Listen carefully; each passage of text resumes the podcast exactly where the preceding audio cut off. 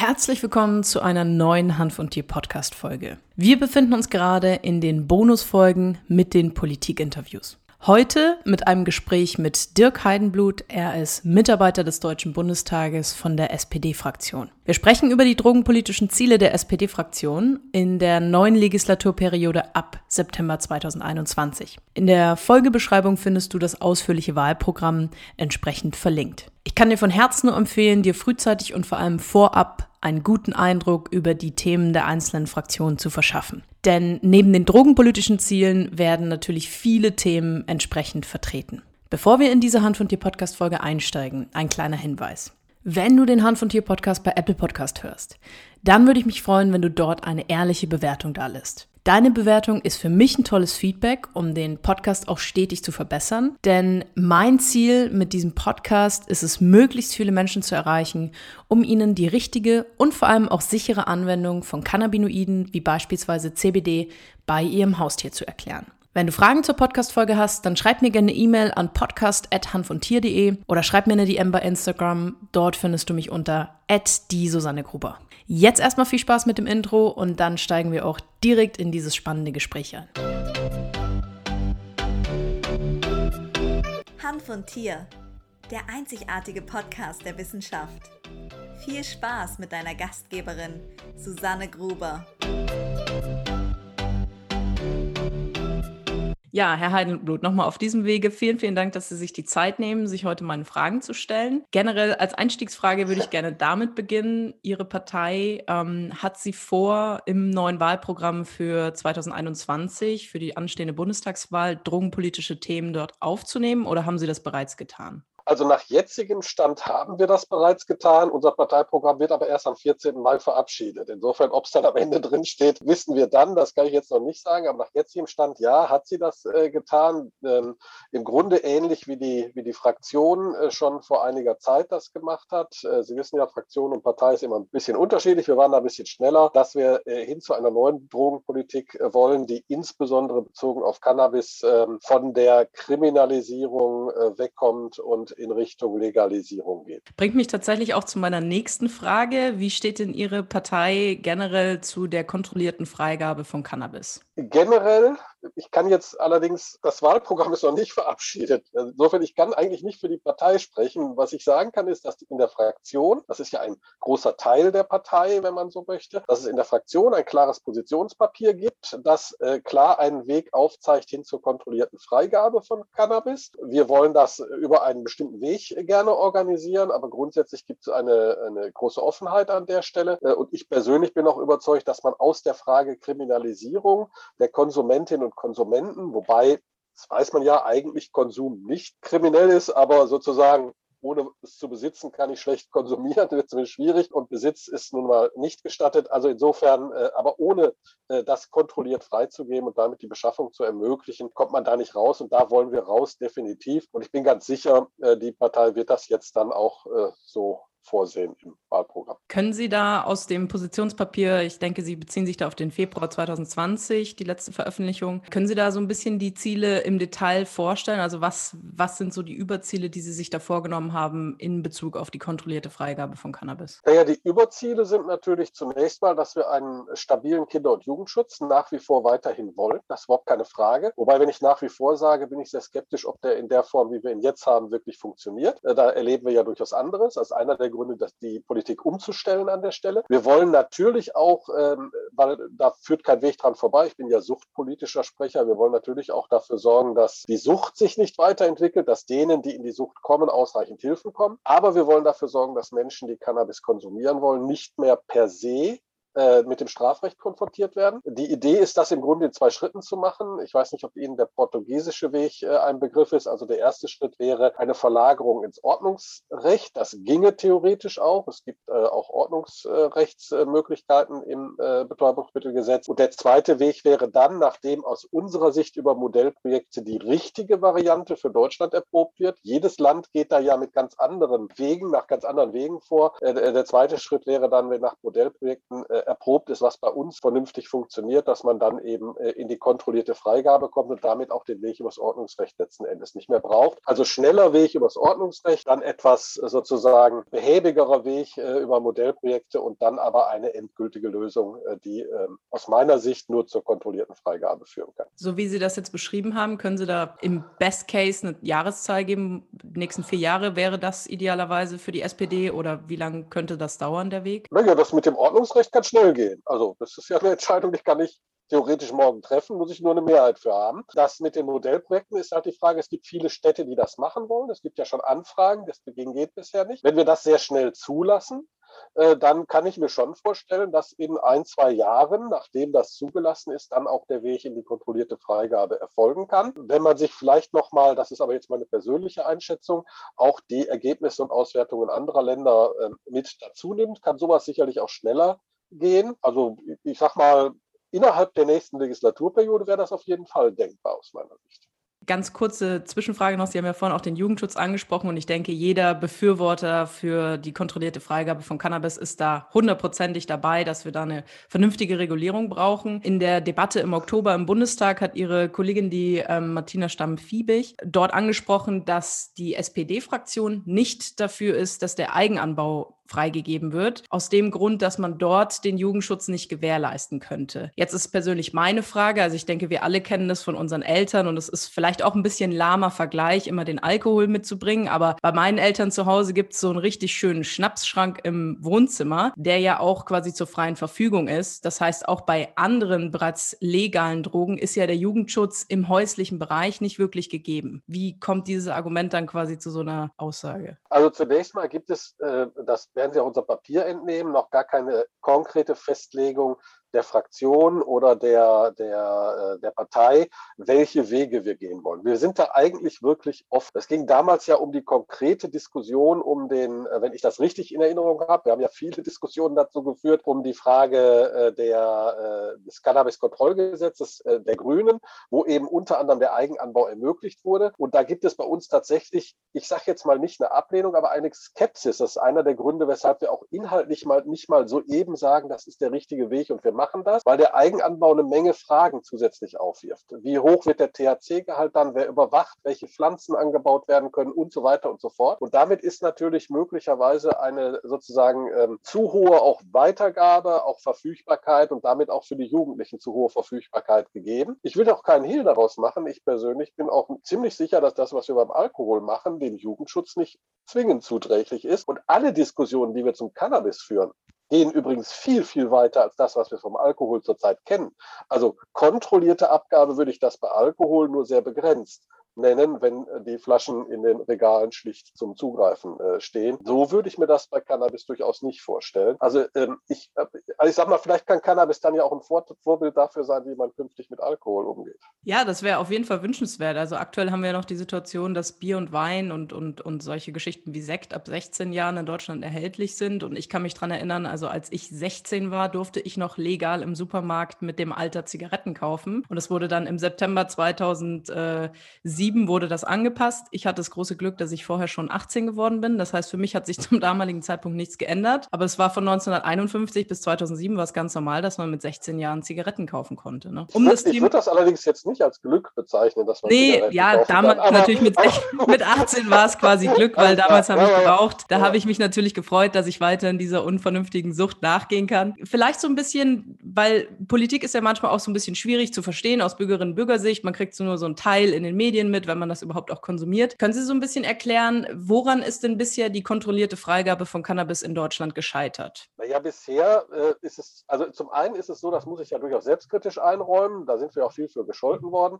dass die SPD auch eine ganze Zeit gebraucht hat, auch in der Fraktion, äh, bis sie diesen, diesen Antrag, äh, den ich ja mit erstellen durfte, das ist ja fast über zwei Legislaturperioden gegangen, wirklich beschlossen hat. Das heißt also, eine der größeren Parteien musste sich erstmal eine Meinung dazu bilden, die jetzt sicherlich eine positive ist, aber die muss musste gebildet werden. Der zweite Punkt ist, dass wir natürlich zurzeit in der Regierung mit einer äh, Partei sind, die strikt dagegen ist. Das ist jetzt für viele nicht verständlich, aber nur so funktioniert vernünftiges Regieren zusammen. Man vereinbart, dass man natürlich ein gemeinsames Vorgehen macht. Wenn man eine Koalition abschließt und danach jeder macht, was er will, dann wird am Ende leider keine Regierung äh, funktionieren. Vor dem Hintergrund ist äh, sozusagen in der derzeitigen Konstellation, wo eine Partei, die auch regiert, sehr deutlich ablehnt, sich dieser Frage überhaupt zu stellen, äh, faktisch das nicht wirklich zu erreichen. Ein zweiter Punkt ist allerdings auch, Sie werden ja auch festgestellt haben, dass bei einigen Anträgen dann auch die FDP, die eigentlich dafür ist, anders abgestimmt hat. Ein zweiter Punkt ist, dass wir uns auch unter denen, die es jetzt befürworten, ja noch nicht ganz einig sind, welchen Weg wir gehen wollen.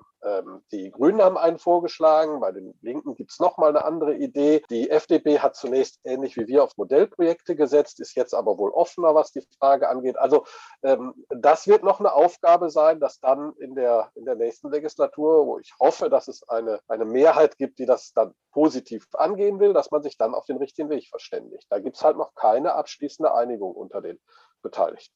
Vielen Dank für die Einschätzung. Ein anderes Thema ist, dass wir seit März 2017 in Deutschland äh, den Zugang zu Cannabis als Medizin haben. Dort ist es ja jetzt nach äh, fast vier Jahren äh, quasi bestehender äh, Realität. Ist es aber immer noch so, dass wir entweder mit Lieferengpässen konfrontiert sind, dass es entweder unfassbar schwierig ist für die Patienten, Patientinnen, einen Arzt überhaupt zu finden, Kassenübernahme. Es kann einfach durch dieses sehr komplizierte Antragsverfahren für einige Leute dann auch krankheitsbedingt sehr schwierig sein, dieses zu erfüllen. Sehen Sie, also generell erstmal die Frage, wie steht denn die SPD zu diesem Gesetz Cannabis als Medizin? Wir haben das ja möglich gemacht. Das ist ja sozusagen auf unseren Druck hin entstanden, weil das war bei uns schon sehr früh eine deutliche Klarheit. Wir wollen Cannabis als Medizin ermöglichen. Es ist einfach ab, eigentlich absurd, dass das nicht längst möglich war und dass Menschen sich bis dahin durchklagen mussten und ja auch gewonnen haben in, in guten äh, Teilen sozusagen. Dann immer noch natürlich das Problem hatten, wie komme ich jetzt dran? Also das ist überhaupt keine Frage. Zu dem Gesetz stehen wir hundertprozentig. Hundertprozentig allerdings mit der Einschränkung, wir mussten natürlich, als wir das Gesetz dann äh, sozusagen durchsetzen konnten, ein paar Einschränkungen in Kauf nehmen, weil auch da alle unserer Ansicht sind ähm, äh, zurzeit. Also wir befürworten das, wir wollen das auch vorantreiben. Wir haben mit dem, mit dem GSAV, also mit dem letzten Gesetz, wo wir was zu Arzneimitteln gemacht haben, auch ein paar Erleichterungen nochmal durchsetzen können. Also was den Wechsel Krankenhaus dort schon in Behandlung zum Arzt angeht, äh, nicht nochmal Verordnung und so weiter und Wechsel von, von, Blü äh, von Blüten, von Stoffen etc. pp. Da gibt es schon Erleichterungen. Aber das Verfahren ist immer noch zu kompliziert. Ärztinnen und Ärzte äh, kriege ich zunehmend mit, haben auch äh, zunehmend Sorgen, was Regressfragen angeht. Da müssen wir nochmal ran, ist überhaupt keine Frage. Wird in dieser Legislatur leider auch nicht mehr möglich sein, aber ich bin mir ganz sicher, zumindest für mich steht das ganz vorne auf der äh, Gesundheitsagenda mit. Äh, auch was Forschung angeht, da ist ja viel versäumt worden, da wird viel zu wenig gemacht.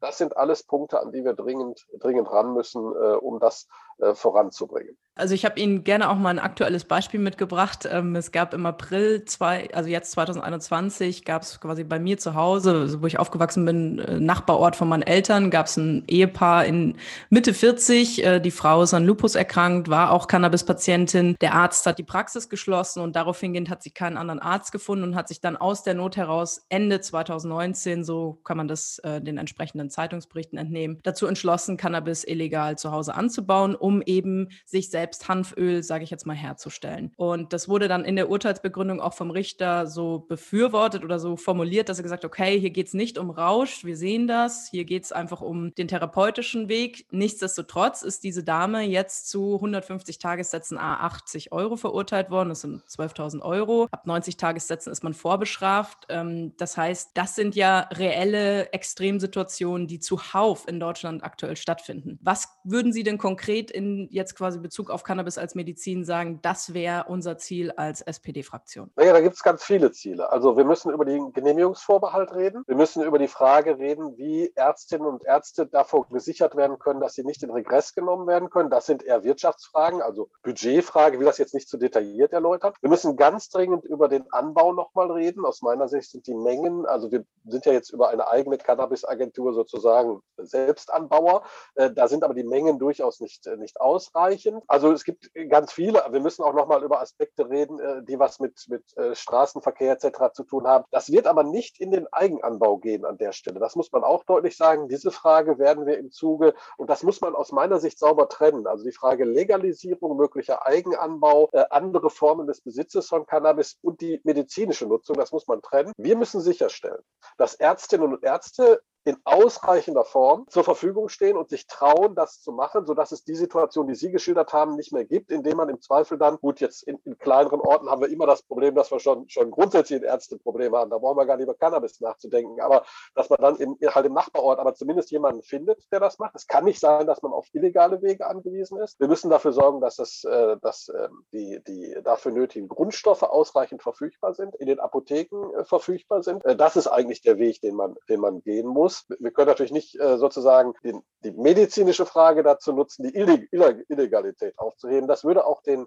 denjenigen, die es medizinisch brauchen, nicht gerecht werden, denn die haben einen anderen äh, einen äh, Blick drauf. Ich kriege das immer mit, wenn ich mit den, mit den äh, Selbsthilfegruppen rede, äh, als diejenigen, die Cannabis, was ich persönlich damit nicht sozusagen schlechter oder besser stellen will, aber wenn man Cannabis zum zum Genuss sozusagen ähm, nutzt, ist das ein anderer äh, Blickwinkel als äh, medizinisch. Und das würde ich auch immer sauber trennen wollen. Okay, also vielleicht noch als Information einfach rein für Sie persönlich. Dieses Beispiel, was ich genannt habe, ist äh, ungefähr 30 Minuten außerhalb von München so passiert. Ähm, mhm. Da gibt es in München gibt es ausreichend Ärzte, die, ähm, also das weiß ich von der Arbeitsgruppe, in der ich äh, mich engagiere, gibt es Ärzte, die teilweise drei bis sechs Monate Wartezeit haben, um überhaupt mal einen Ersttermin zu haben. Also jetzt in der Situation liegt es nicht daran, dass die Dame dort gar nicht vielleicht den Zugang hätte, ähm, aber es ist tatsächlich einfach schwierig. Lassen Sie uns, also vielen Dank für die Einschätzung. Lassen Sie uns gerne mal das Thema wechseln. Wir haben ja jetzt auch seit ein paar Jahren, ähm, sagen wir mal irgendwas zwischen vier und fünf Jahren, eine relativ aufstrebende, junge, innovative Hanfbranche, auch mit CBD-Shops. Das Thema freiverkäuflich CBD ist wahnsinnig im Kommen. In der Realität sieht sich aber die Hanfbranche entsprechend entsprechend mit einer zumindest eindrucksweise un ungerechten Behandlung vorgesehen. Das heißt, dort finden regelmäßig Razzien statt, finden Razzien im Abstand von relativ kurzen Monaten statt. Und im Vergleich dazu, sagen wir mal, Hanfshop nebendran ist ein großer Supermarkt, verkauft, verkauft die gleichen Produkte,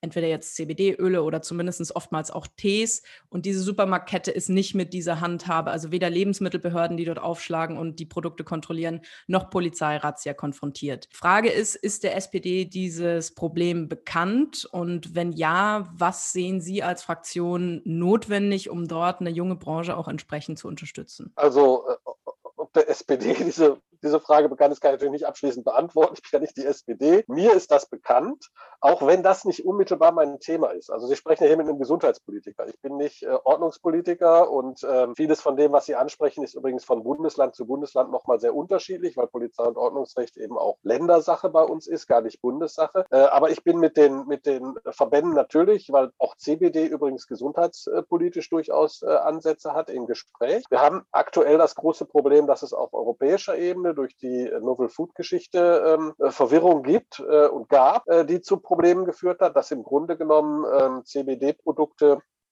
sozusagen als, als äh, Lebensmittel, also als Nahrungsergänzung eigentlich gar nicht wirklich zugelassen sind. Das gilt übrigens für alle Läden, also auch große Läden, wie Sie die angesprochen haben, dürfen das eigentlich nur als sozusagen Körperöle, also wie auch immer man das gerne nennt, Duschzusatz oder sonst was ähm, ähm, anbieten. Also äh, die Probleme sind bekannt, wir sind auch im Gespräch. Aus meiner Sicht ist das tatsächlich auch ein Industriezweig, der sich, der sich durchaus ent entwickelt. Gebe aber zu, da bin ich jetzt insofern der falsche Ansprechpartner, als dass ich nur mich um die, um die gesundheitlichen Fragen, also um den tatsächlichen Nutzen kümmere. Und da kann ich bei CBD nur sagen, gibt es leider ähnlich wie bei äh, bei Cannabis, also ähnlich wie auch bei THC und anderen äh, Stoffen, gibt es noch zu wenig Forschung, die valide ist. Also es gibt zu wenig Klarheit, inwieweit das gesundheitlich wirklich positive Effekte verursacht. Die Verbraucherzentrale hat da letztens auch nochmal einen sehr großen Bericht zugebracht, dass es eigentlich noch zu unklar ist. Also es gibt deutliche Hinweise auch bei CBD auf, auf Nutzen, aber eben keine Validität. Da würde ich mir wünschen, dass auch in die Forschung stärker gegangen wird. Viele Unternehmen machen das aber inzwischen auch, äh, dass sie stärker forschen und das, das einsetzen. Und persönlich kann ich nur sagen, sagen, ich finde, äh, und das äh, Gesetze geben das nicht vor, dass man ungleich behandelt zwischen unterschiedlichen Anbietern. Äh, wenn das passiert, ist das Fall. Aber ich maße mir auch nicht an zu sagen, warum welche, welches Vorgehen gewählt wird, zumal das eben, wie gesagt, sogar auf Stadtebene.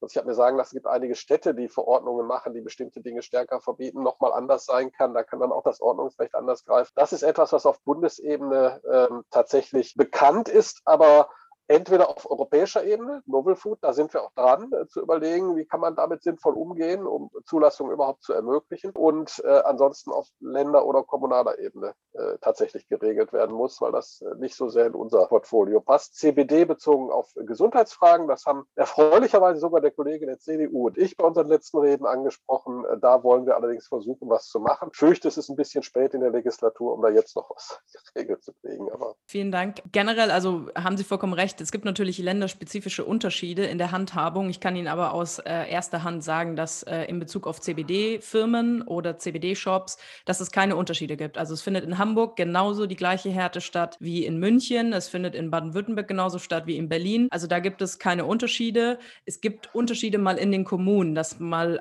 einmal kommt die Behörde, nimmt Proben und dann war es das. Und auf der anderen Straßenseite, weiß ich nicht, kommt ein Sixpack Polizei und, und sperrt dann den ganzen Tag irgendwie den Laden. Auch in der Handhabung und quasi der Art und Weise, was für Produkte mitgenommen werden, findet einfach, gibt es keine, es gibt keinen Standard. Also als Hersteller oder auch als Unternehmer kann man sich da nicht drauf einstellen. Ähm, es gab jetzt erst letztens das äh, Urteil vom BGH bezüglich eines äh, CBD-Shops in ähm, äh, Braunschweig.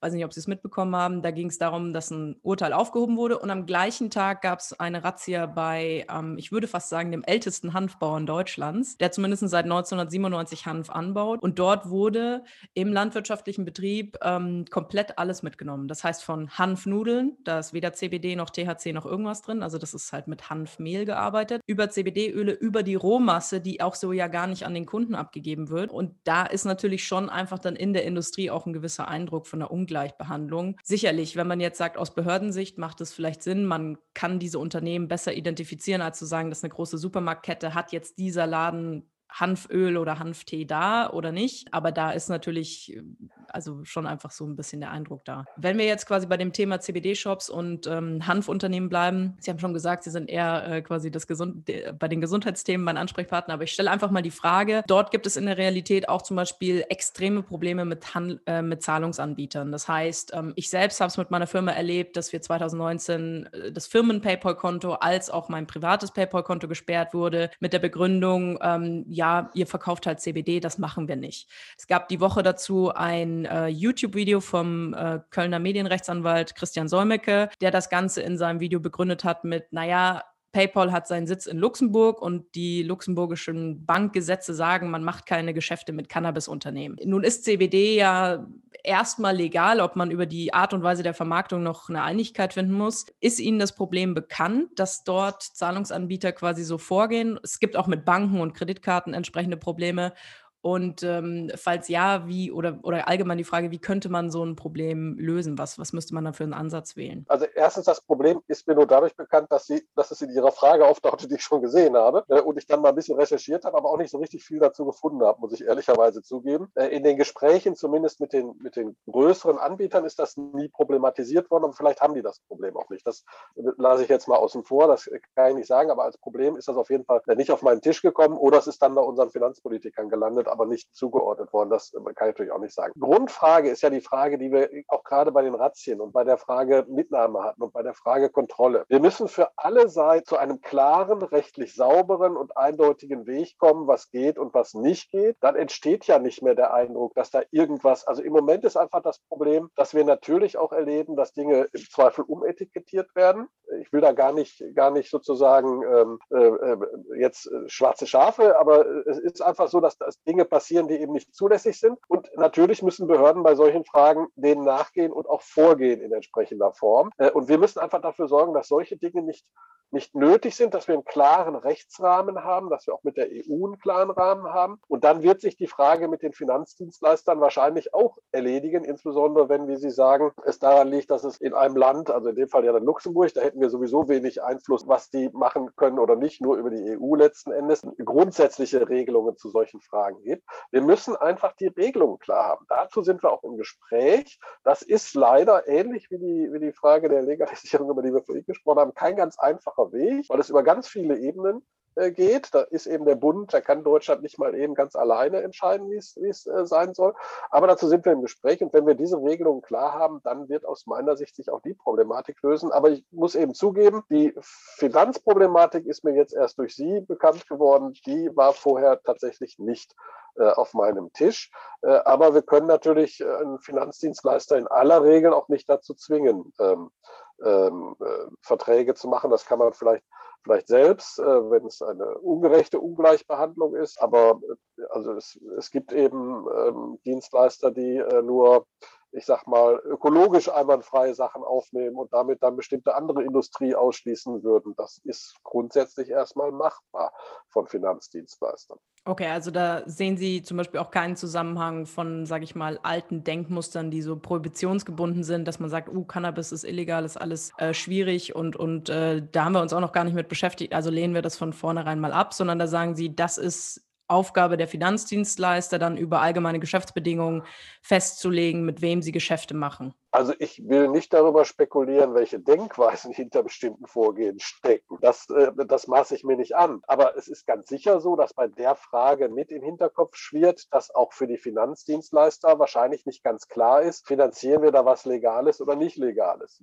Also ehrlich gesagt, schon für Fachleute ist ja das Auseinanderhalten CBD, dann CBD nochmal als Nahrungsergänzung, nicht als Nahrungsergänzung. Die Frage Cannabis, THC, CBD, der Zusammenhang, was ist jetzt legal, was ist, das ist ja selbst für für Fachleute manchmal schwierig ist, auseinander zu, zu dröseln. Und da kann ich mir schon vorstellen, dass ähnlich wie wir das gerade bei den Ärztinnen und Ärzten besprochen haben, einfach auch die Sorge, selbst möglicherweise äh, in Regress oder in Anspruch genommen zu werden oder seinen Ruf zu schädigen oder was auch sonst immer da im Hintergrund mitschwebt, durchaus eine Rolle mitspielt. Deshalb sage ich ja, wir müssen genau an der Stelle ansetzen. Wir müssen dafür sorgen, dass äh, Hanf insgesamt, und ich nehme jetzt mal einfach einen Oberbegriff, aus dieser Ecke rauskommt, dass man immer sofort an was Negatives äh, mitdenkt. Also das, das erfasst ja im Zweifel sogar den Nutzhanf letzten Endes, also den Hanf, der schlicht äh, äh nochmal aus ganz anderen Zwecken angebaut wird. Also insofern, da müssen wir einfach hinkommen.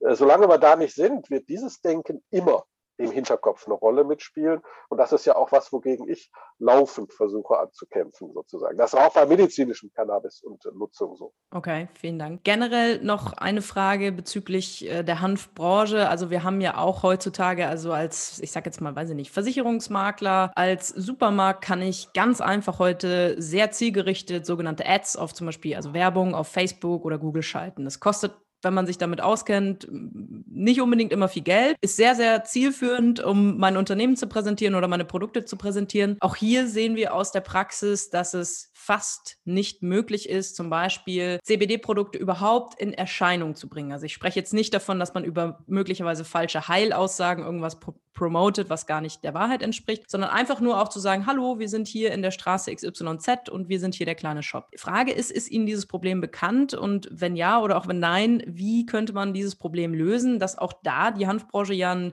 ganz regulären Zugang zu einer ganz regulären Marktsituation hat? Naja, also erstmal hat die Hanfbranche natürlich den regulären Zugang. Äh, es ist, wie es am Markt üblich ist. Der Markt entscheidet, was er akzeptiert und nicht akzeptiert auch da gilt eigentlich das, was ich vorhin gesagt habe. Solange wir natürlich auch denjenigen, der Werbung zulässt, nicht aus dem Risiko nehmen, möglicherweise für Werbung verantwortlich zu sein, die er gar nicht hätte zulassen dürfen. Und ich sage ganz deutlich, ich bin sehr für Legalisierung äh, im Bereich Cannabis. Ich bin aber nicht dafür, dass dafür geworben werden darf, um das auch deutlich zu sagen. Ich bin ganz froh, dass wir gerade bei Tabak ein, Werbeverbot einziehen. Da werde ich jetzt nicht Werbefreigaben fordern. Und ich bin auch äh, sozusagen sehr dafür, dass der Tabakladen nicht für sich werben kann, weil das ist halt gesundheitsschädlich bei allem, was man sonst macht. Jetzt haben wir bei Cannabis das Problem, dass wir eben sozusagen, oder bei Hanf das Problem, dass wir sehr unterschiedliche Produkttypen haben. Und da müssen wir eben, und da bin ich wieder bei dem Thema von vorhin, wir müssen klar kriegen, was ist der Produkttyp, und das ist übrigens bei CBD auch noch nicht zu 100 Prozent klar in allen Ausprägungen. CBD ist ja auch nicht gleich CBD, muss man auch, also ich will jetzt keine Vorlesung mal erstellen, aber da gibt es ja auch nochmal Unterschiede. Aber